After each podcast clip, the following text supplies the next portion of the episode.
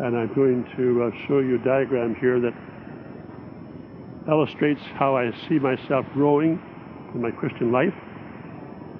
As you can see, I started back there in 1932, so you can figure out my age, on my way to hell, until I met six women. Some people ask me, do, I, do you believe in women in ministry? I said, I sure do. Took six of them to get me converted. There were six Bible college students from Toronto conducting a uh, vacation Bible school in a small little country church, and myself and my sister received Christ.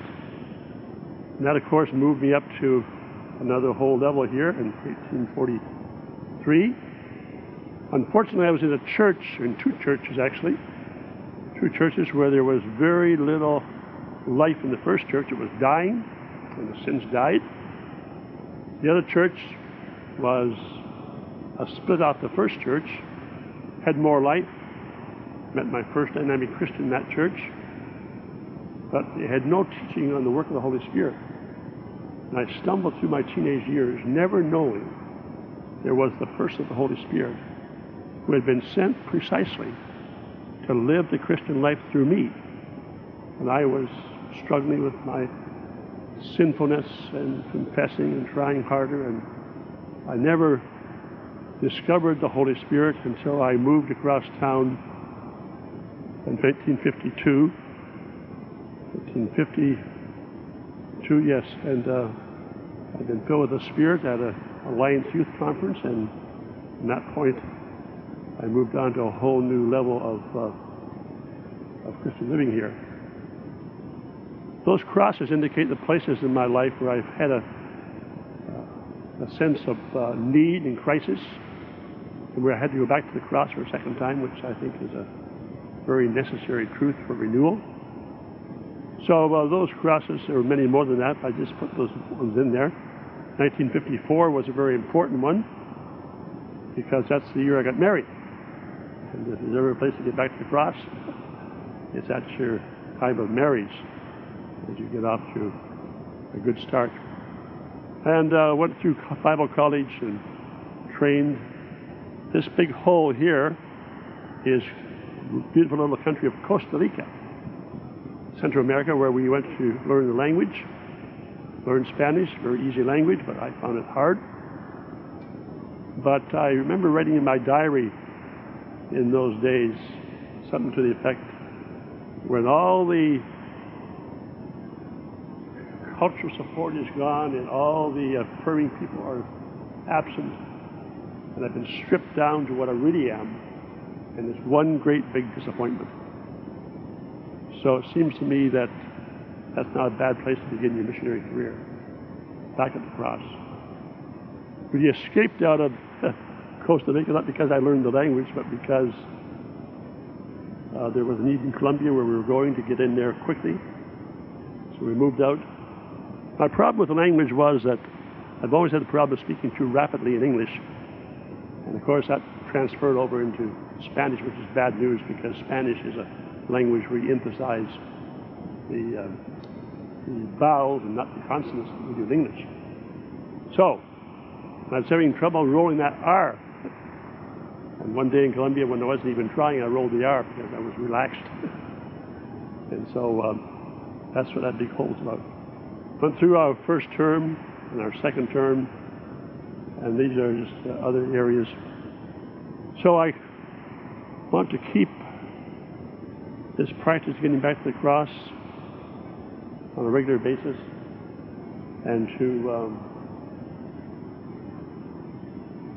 aim at becoming a mature, sweet old man and go straight to glory about 2017. That would make me 85. I was sharing this at a seminar in Paris a few years ago, and some guy came up to me after and said, What's this 2017 all about? I said, Well, I'll 85. He said, Well, based on that, I should be out of here. he was actually older than that and still firing away, so maybe need to reconsider that. That gives you a little idea about um, where I've come from. Now, this matter of historical drift, what do I mean by that? Let me just see if I can um, introduce that today in this session, and then uh, in our session tomorrow, I'll attempt to talk about how we can address historical drift and see it stopped and even turned around and reversed. My observations have come from those three churches. The one church which was dying has since died, the second church where there's no focus on the Holy Spirit. And in the providence of God, I moved across town to another church, another denomination, and just come through a revival. And that church was a revived church. And that church stamped me imprinted upon me four very basic truths. Because in that church I saw a church that had a dynamic ministry in prayer. They believed in corporate prayer. And I learned to pray in that church. The second thing which I discovered in that church was a church that really believed in the deeper work of the Holy Spirit. And every year had conferences on that subject, the deeper life. And that was a very, very special time every year in that church. It was also a church that had gone through a time of revival which broke into an awakening, and there had been a great number of conversion of couples in their mid 20s and early 30s. And that church continued to see uh, people coming to know Christ in, in, in large numbers. And finally, it was a church that was passionate about missions. And one year while I was attending there in early years, they had a man come to speak on missions. His name was Dr. Oswald J. Smith of People's Church in Toronto. And of course, you know what he spoke on. He spoke on missions. And that night, during that week, I went forward. I yielded my life to Christ for the sake of missions, and through that, God called me to the ministry. So we went off to Bible college. Since we were both high school dropouts, we were a little fearful of uh, a course they had called um, English Composition and Grammar that they gave to everybody the first year. And if you were really bad, you had to take five classes per week in English and grammar. And if you weren't, weren't quite so bad, you totally took three. So we thought we'd better do a little study. So we were, we were just getting married, so we took a grammar book on our honeymoon to prepare for this course at the Bible college. Obviously, we didn't study very much because we got into the five-hour course for those who were yeah, very much in need of this course. So we survived that. And that later on became my salvation in Spanish language study. I had trouble with the phonetics, but I had my grammar down cold. And so I did language and able to preach in it. Well, those three churches reminded me what happens to churches over time. And then I became part of um, the administration of our mission, and I traveled uh, widely in all of our mission fields around the world. I kept seeing places like India, where you see a beautiful hospital, the Methodist hospital. I said, that's a Christian hospital. It's wonderful. But when I investigated, it was a Christian hospital 40 years ago. But today it's just a secular hospital with a Christian name. Same thing with schools. One time they were Christian, vibrant, but today they're nominal. Just the name only. And so I began to see all this and I began to wonder about this whole matter of what happens to organizations over time. How they seem to drift away from their core values, from their original vision, and become very, very nominal in their outlook. So there's a lot of studies uh, that have been done by sociologists in this subject. They talk about the Atlantic seaboard, where there is their uh, beautiful yacht clubs today.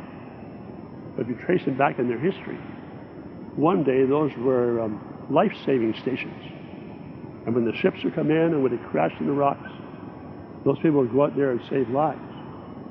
But as they grew, time went on, they became more and more comfortable, built better facilities, got more involved in social action, and no longer today do they worry about ships, people losing their lives. They're now very affluent yacht clubs. How can that happen over a period of 40 years or 30 years? And so this whole matter of historical drift caught my attention. And I began to uh, study the matter a little bit. Um, one illustration which has been used quite a bit to discover, to remind us what happens, is um, the old story of the frog in the kettle.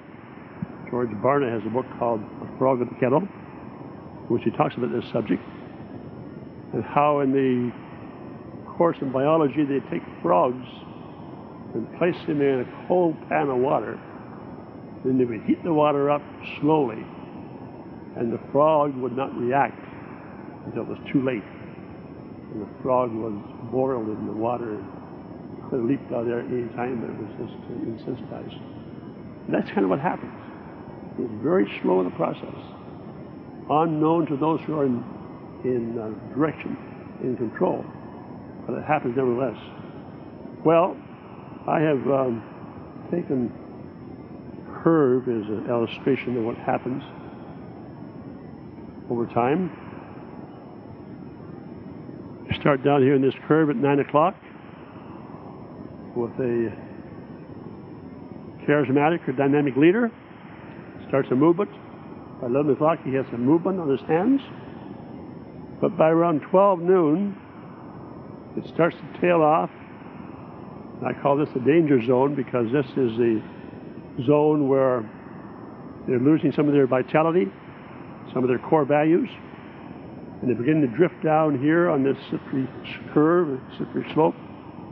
And if there's not something happening here or earlier, they drift down to the monument stage of three o'clock, three o'clock, and that's when God lifts his hands off that movement and picks up another movement on the upward side. That would be what has happened based on church history. So this uh, period of time, how long does it take to drift from, go from here to here? Well, it depends. A lot of factors. Maybe 50 years, maybe 40 years, maybe 100 years, but it happens on a very um, consistent basis. So that's what I mean by historical drift. This curve, sometimes they call the cursed curve, is always at work. This works not only in Christian organizations, but works also in corporations. And every social organization has to fight this problem of historical drift. Along the way, just raise your hand and just ask any questions because uh, may not be time at the end. So that's uh, what I mean by historical drift.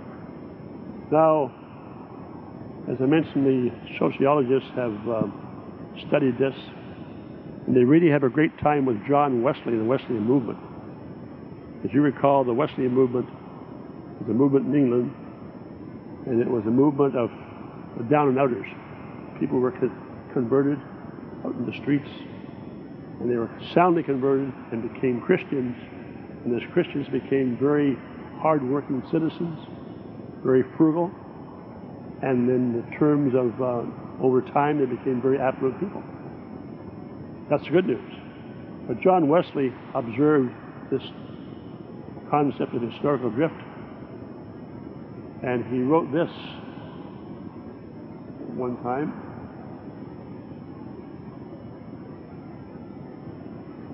Wherever riches have increased, the essence of religion has decreased in the same proportion. I do not see how it is possible in the nature of things for any revival of religion to continue long. For religion must necessarily produce both industry and frugality, and these cannot but produce riches. But as riches increase, so will pride, anger, and love of the world in all of its branches. Now, you people here, most of you are pretty young, in my estimation. How many of you are in the same church today as you were, say, back in your teens? It means that most of you have changed churches. And I won't probe into the reasons of change, but many times we have to walk away from churches because they have drifted. One time they were vibrant, today they are nominal.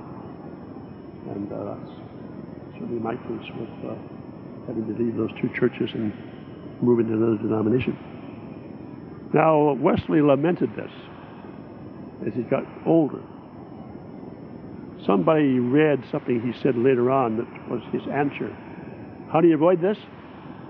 Well, later on, he wrote, the only way to avoid this uh, eternal vicious circle, the things that made you great, that were positive, have turned into being your greatest obstacle. Later on, he said, the way to prevent this is to give and to give and to give and to keep on giving. And Wesley did that and died with a few pences in his pocket at the end of his life. But uh, this is what he saw in terms of social development with this matter of historical drift. yes, that's one of the things I want to talk about. What are the causes of this? That certainly is one of them. All right, let me just move on here to uh, a major point here. What is the biblical evidence of this disease? you want to have a disease, you better have, better, better have a biblical disease. Well, if you're turning your Bibles to uh, Judges chapter 2, Judges, Judges chapter 2, and if you read verses 6 to 10, who's got a Bible back there? By the way, um, I know the Weebs up here who are from northern Canada. I know our brother Nair over here, and this lady here. Um, you moved around as, as a pastor's wife? I see. Where do you live? South Florida? Okay.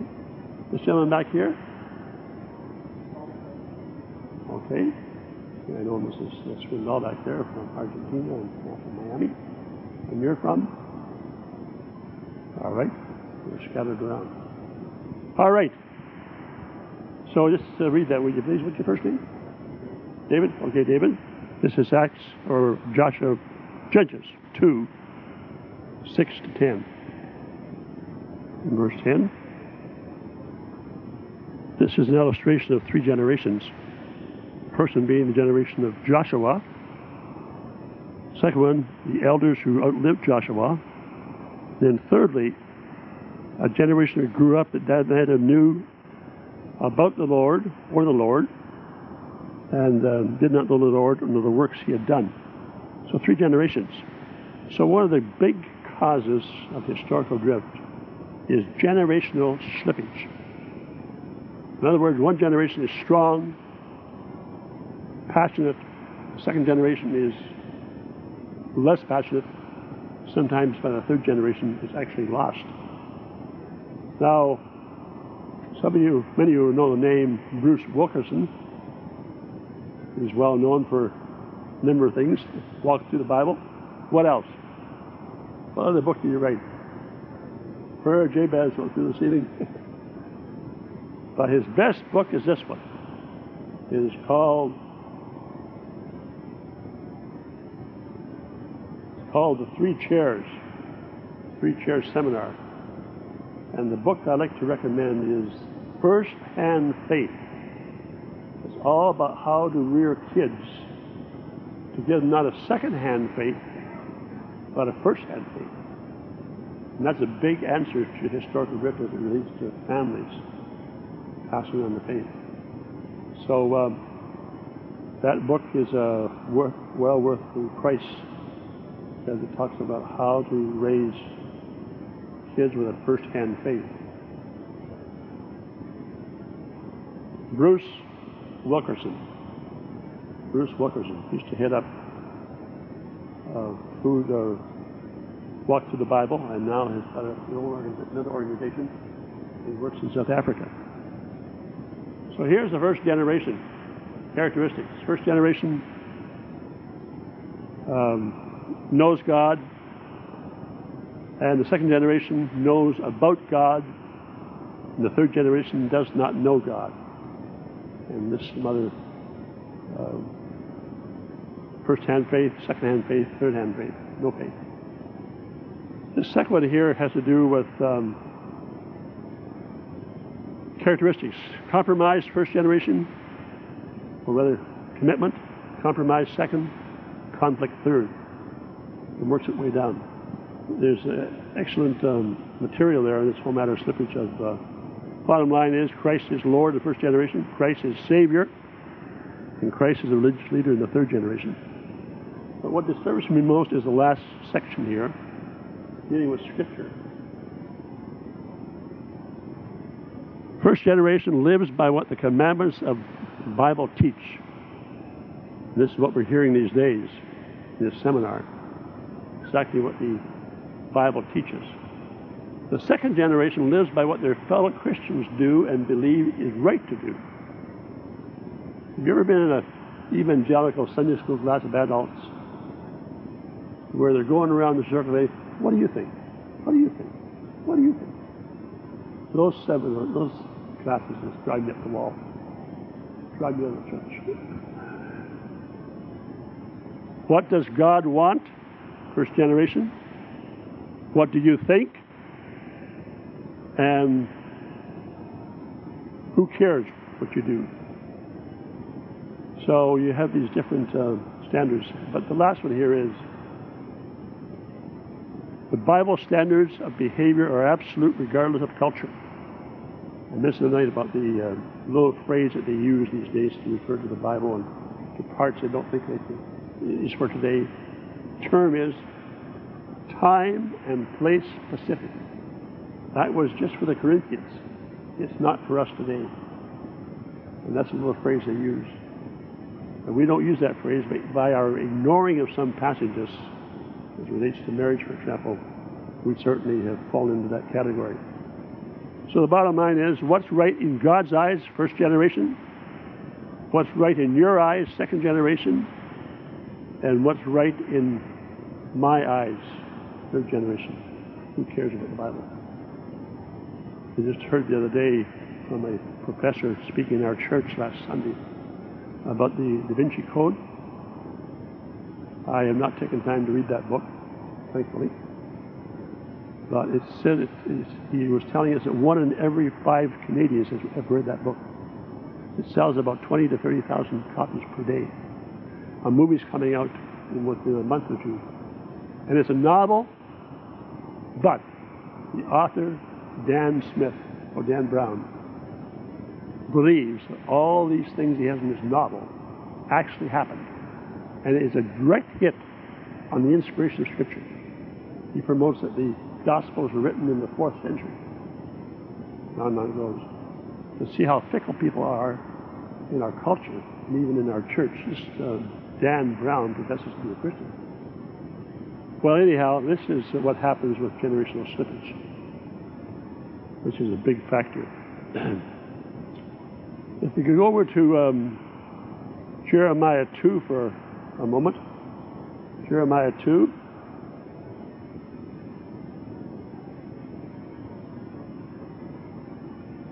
And we read here in chapter 2, verse 11 to 13. Who's got, uh, all right, right here. 211 to 13. Thank you.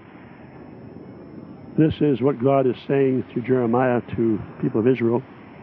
They've forsaken Him, and they have uh, forsaken the uh, fountains of living water, and they've hewn their own cisterns.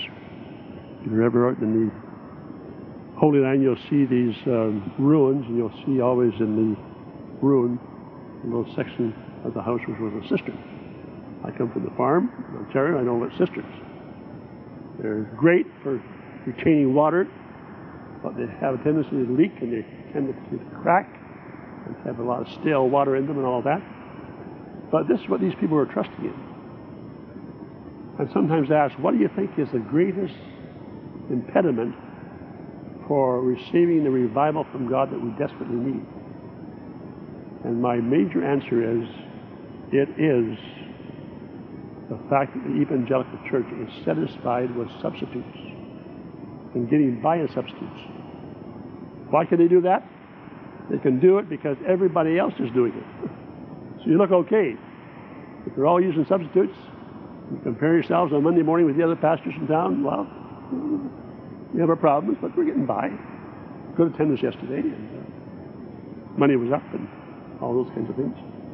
But uh, there's a lot of, I have a whole list in my book of substitutes, evangelical substitutes. meridian, the programming in place of the power of the Holy Spirit manifesting Himself. We're into um, uh, therapeutic prayer uh, without having warfare prayer. Instead of warfare prayer that actually gets through to God. And the list goes on. Substitutes is another major cause, biblical cause, of uh, historical drift. Now, over in the book of Hebrews, we'll turn to it right now, but the book of Hebrews has five warnings in it. And the second warning is found in Hebrews chapter 2, verses 1 to 3. And the warning there is Beware lest you drift away from truth. Maybe you could just read that there, Sister. There.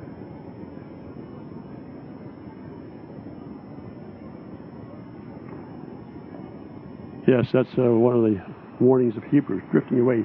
And that term, drifting away, is uh, is uh, analogy for the world of sailing, where ships coming into harbor, and because of the carelessness of the deckhands, they they uh, they coast by, they drift by the harbor where they're supposed to dock. It's a it's a, term which relates to uh, carelessness in terms of um, docking at a harbor. Another major passage that talks about historical drift are the last words of Jesus. Where do you find the last words of Jesus in Scripture? Revelation. And in Revelation chapter 2 and 3, there are messages to five churches, all local churches. And in five of the seven churches, Christ asked them to repent and uh, only two were spared. Now I ask myself the question, how old were those churches that were planted by Paul? About how old would they be? 30s, maybe 40s, in that area.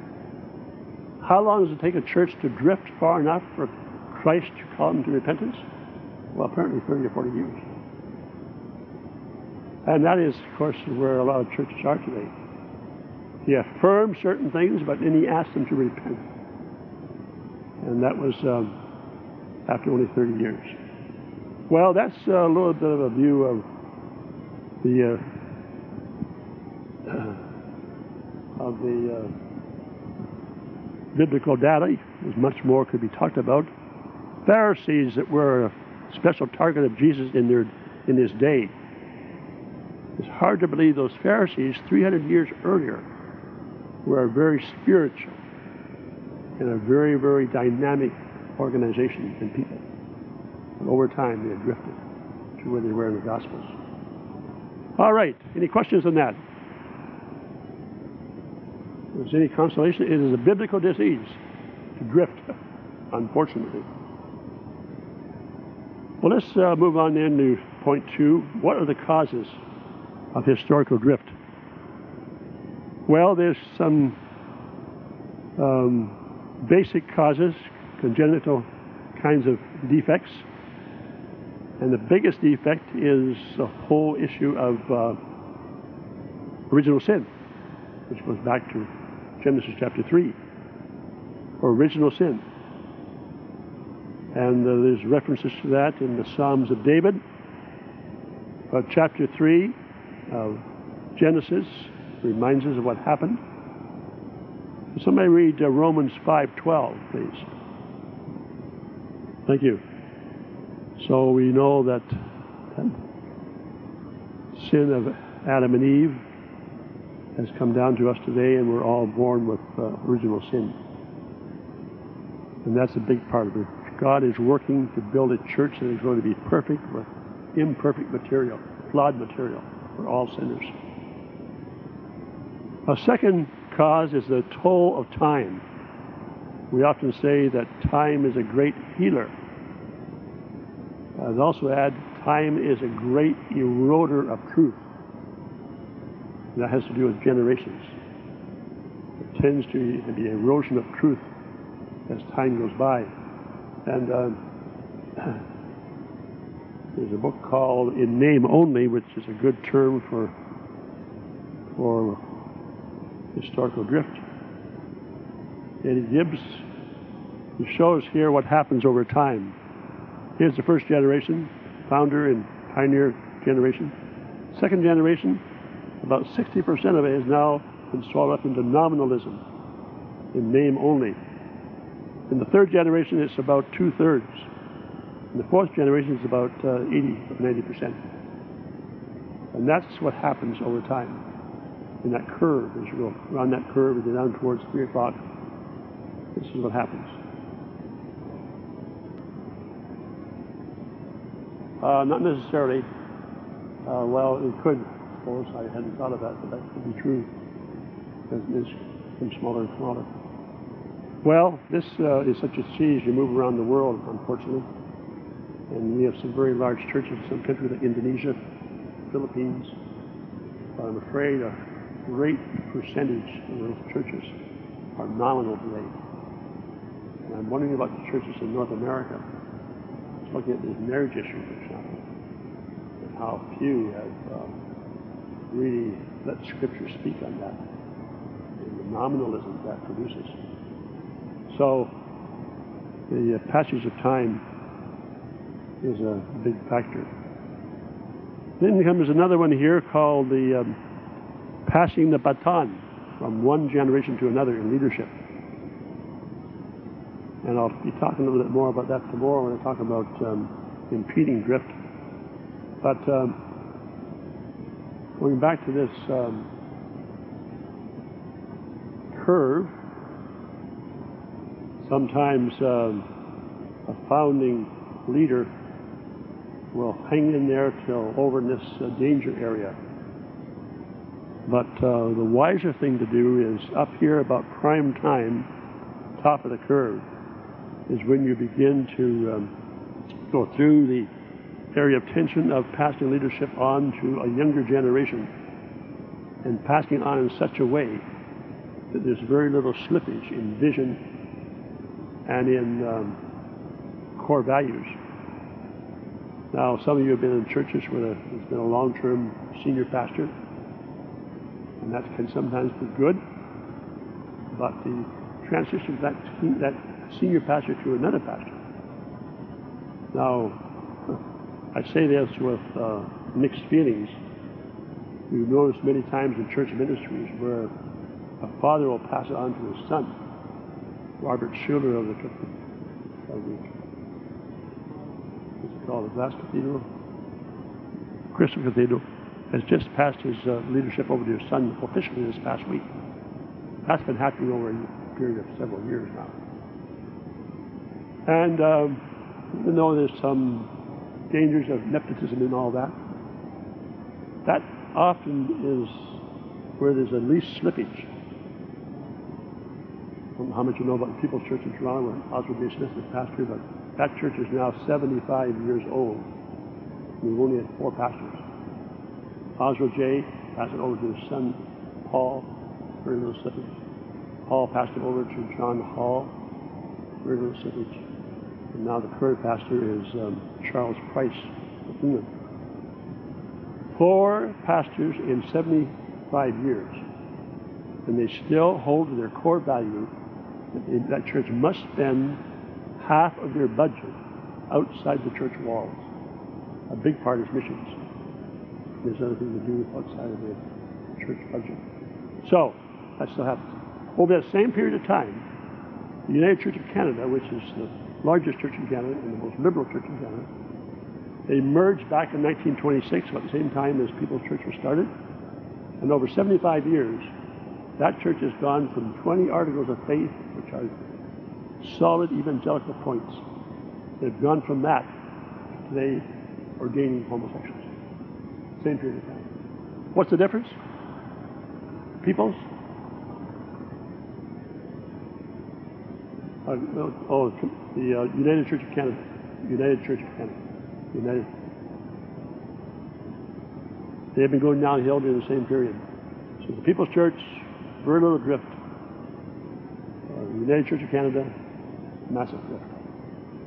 So that is um, what happens of leadership. And so your question about leadership and the transference of leadership, there's a whole series of studies in that, uh, in uh, the study of church growth.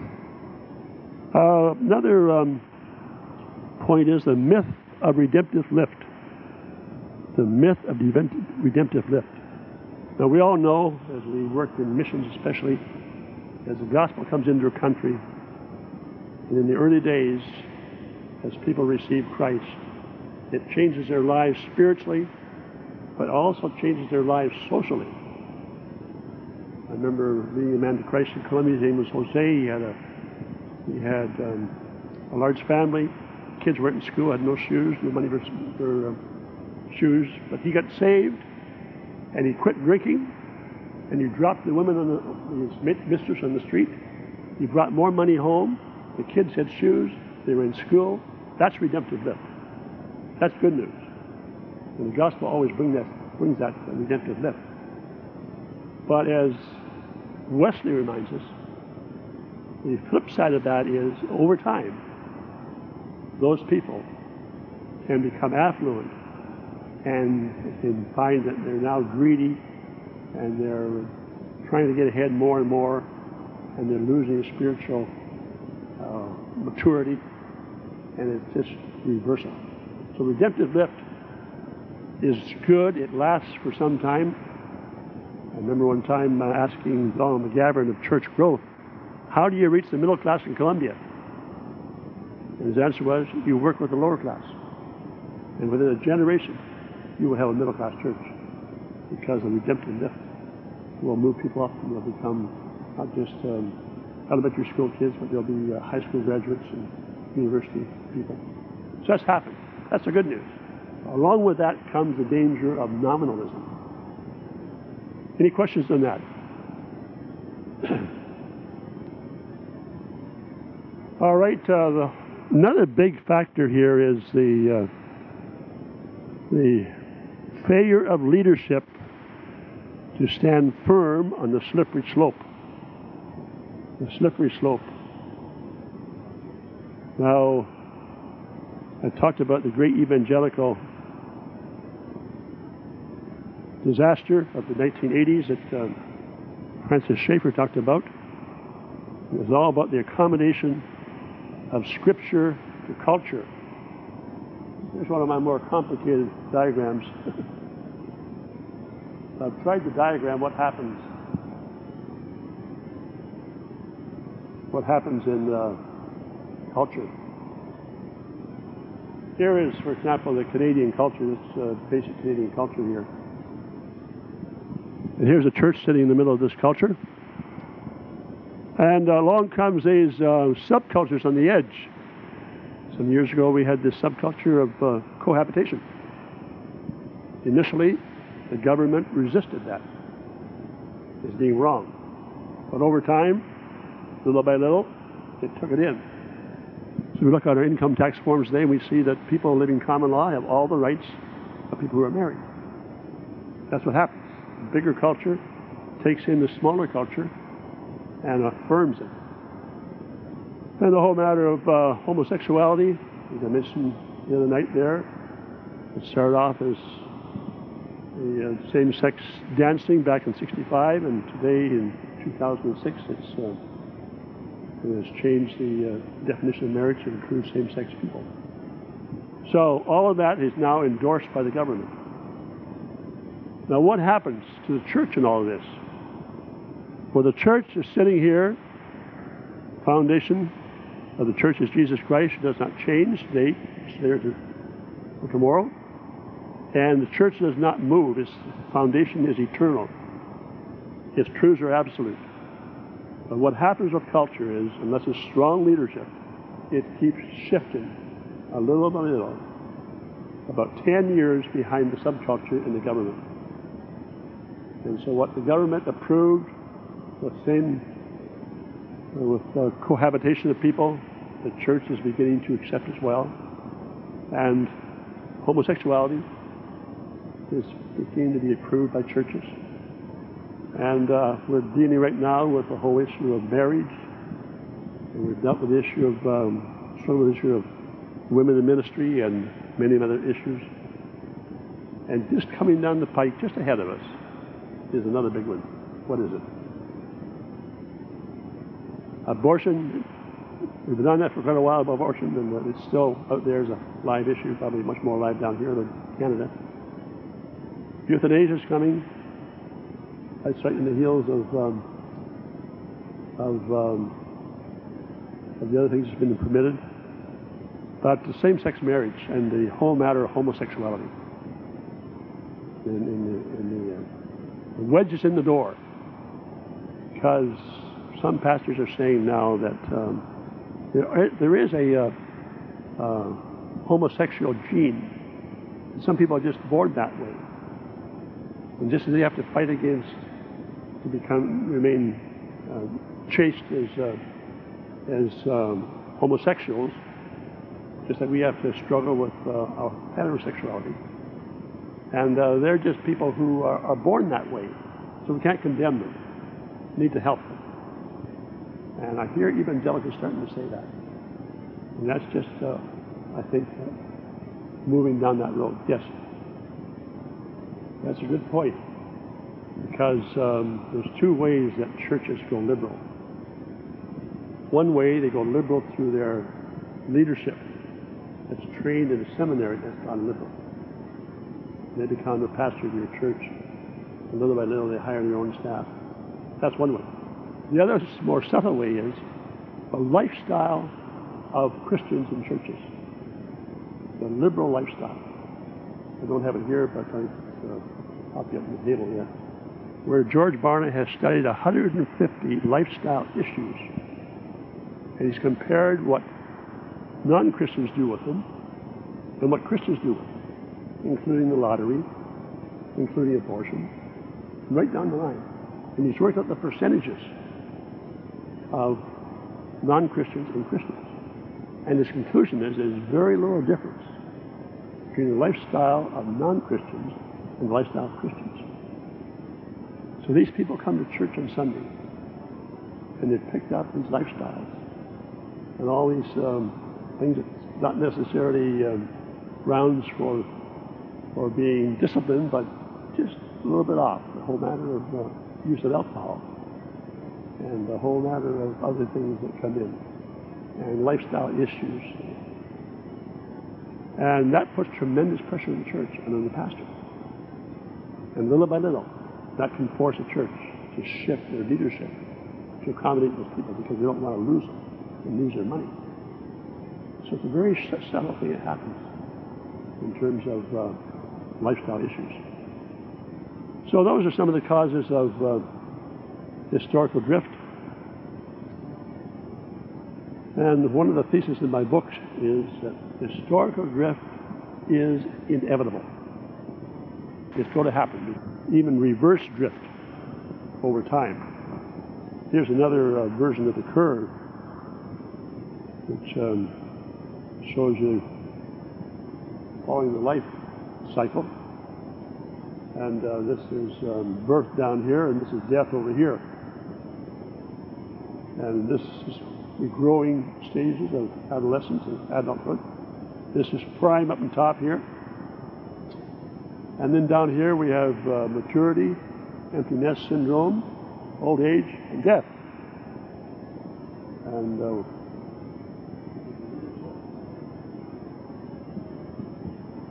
consultant come in and he asked us a question the very first day. Get in small groups. I want you to evaluate your denomination and see if you can pinpoint where it is in this graph. Our denomination is 118 years old. With A small missionary emphasis. Well, we broke up in small groups, came back together, and our consensus was we were here in the empty nest syndrome dangerous place to be. You sort of are got warm, fuzzy feelings about the past, but you're not too sure about the future. And right down here is aging and death.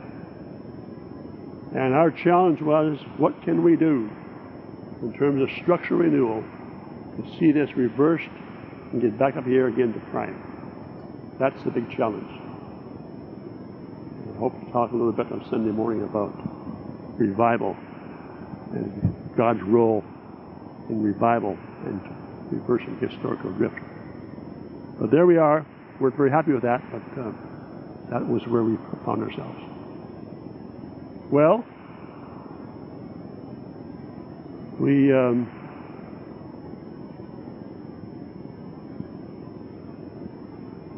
I was talking about the, about the um, thesis. The thesis was that historic drift is inevitable because it's dealing with flawed material and it happens among secular organizations as well as Christian organizations. But it can be reversed. And the other part of the thesis is churches don't drift, colleges don't drift, mission organizations don't drift, denominations don't drift. Only the people that lead them drift. And so the ball comes back to our court. What are we going to do about our own personal renewal? The big part of my answer tomorrow is on what we can do personally, with personal renewal. Up there on the counter, the table, there's a book called Fresh Encounter by Henry Blackaby, Southern Baptist man who wrote uh, Experiencing God. This is a workbook for Christian workers on how to have a personal renewal and Bible, in your own life. And that's a very uh, helpful little book. All right, our time is just about up. Any other questions you want to ask? A lot of patience. I find myself an elder again in our church after about uh, 14 years.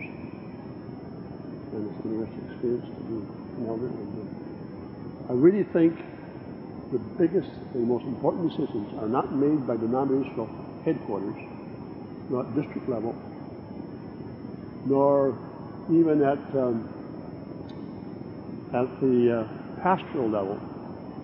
But the most important decisions that helps to curb drift is happening on Wednesday night at the meeting of the elders board or the deacons board, as we call it, the church ruling board, where they're grappling with issues coming to them from the culture.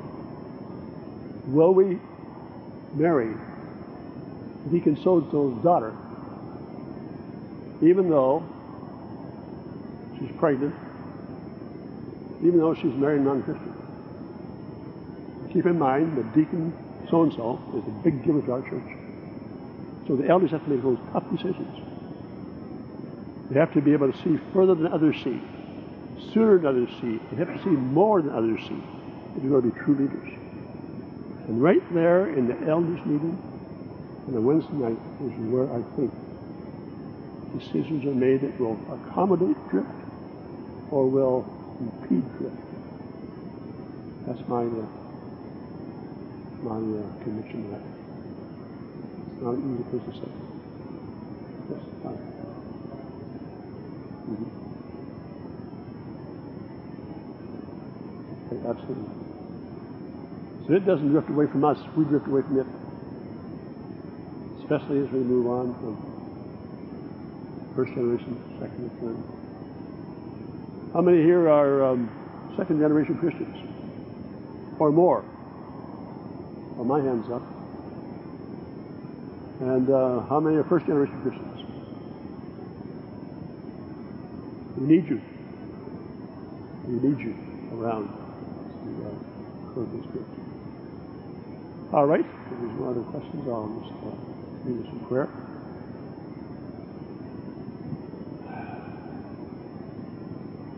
Father, we thank you for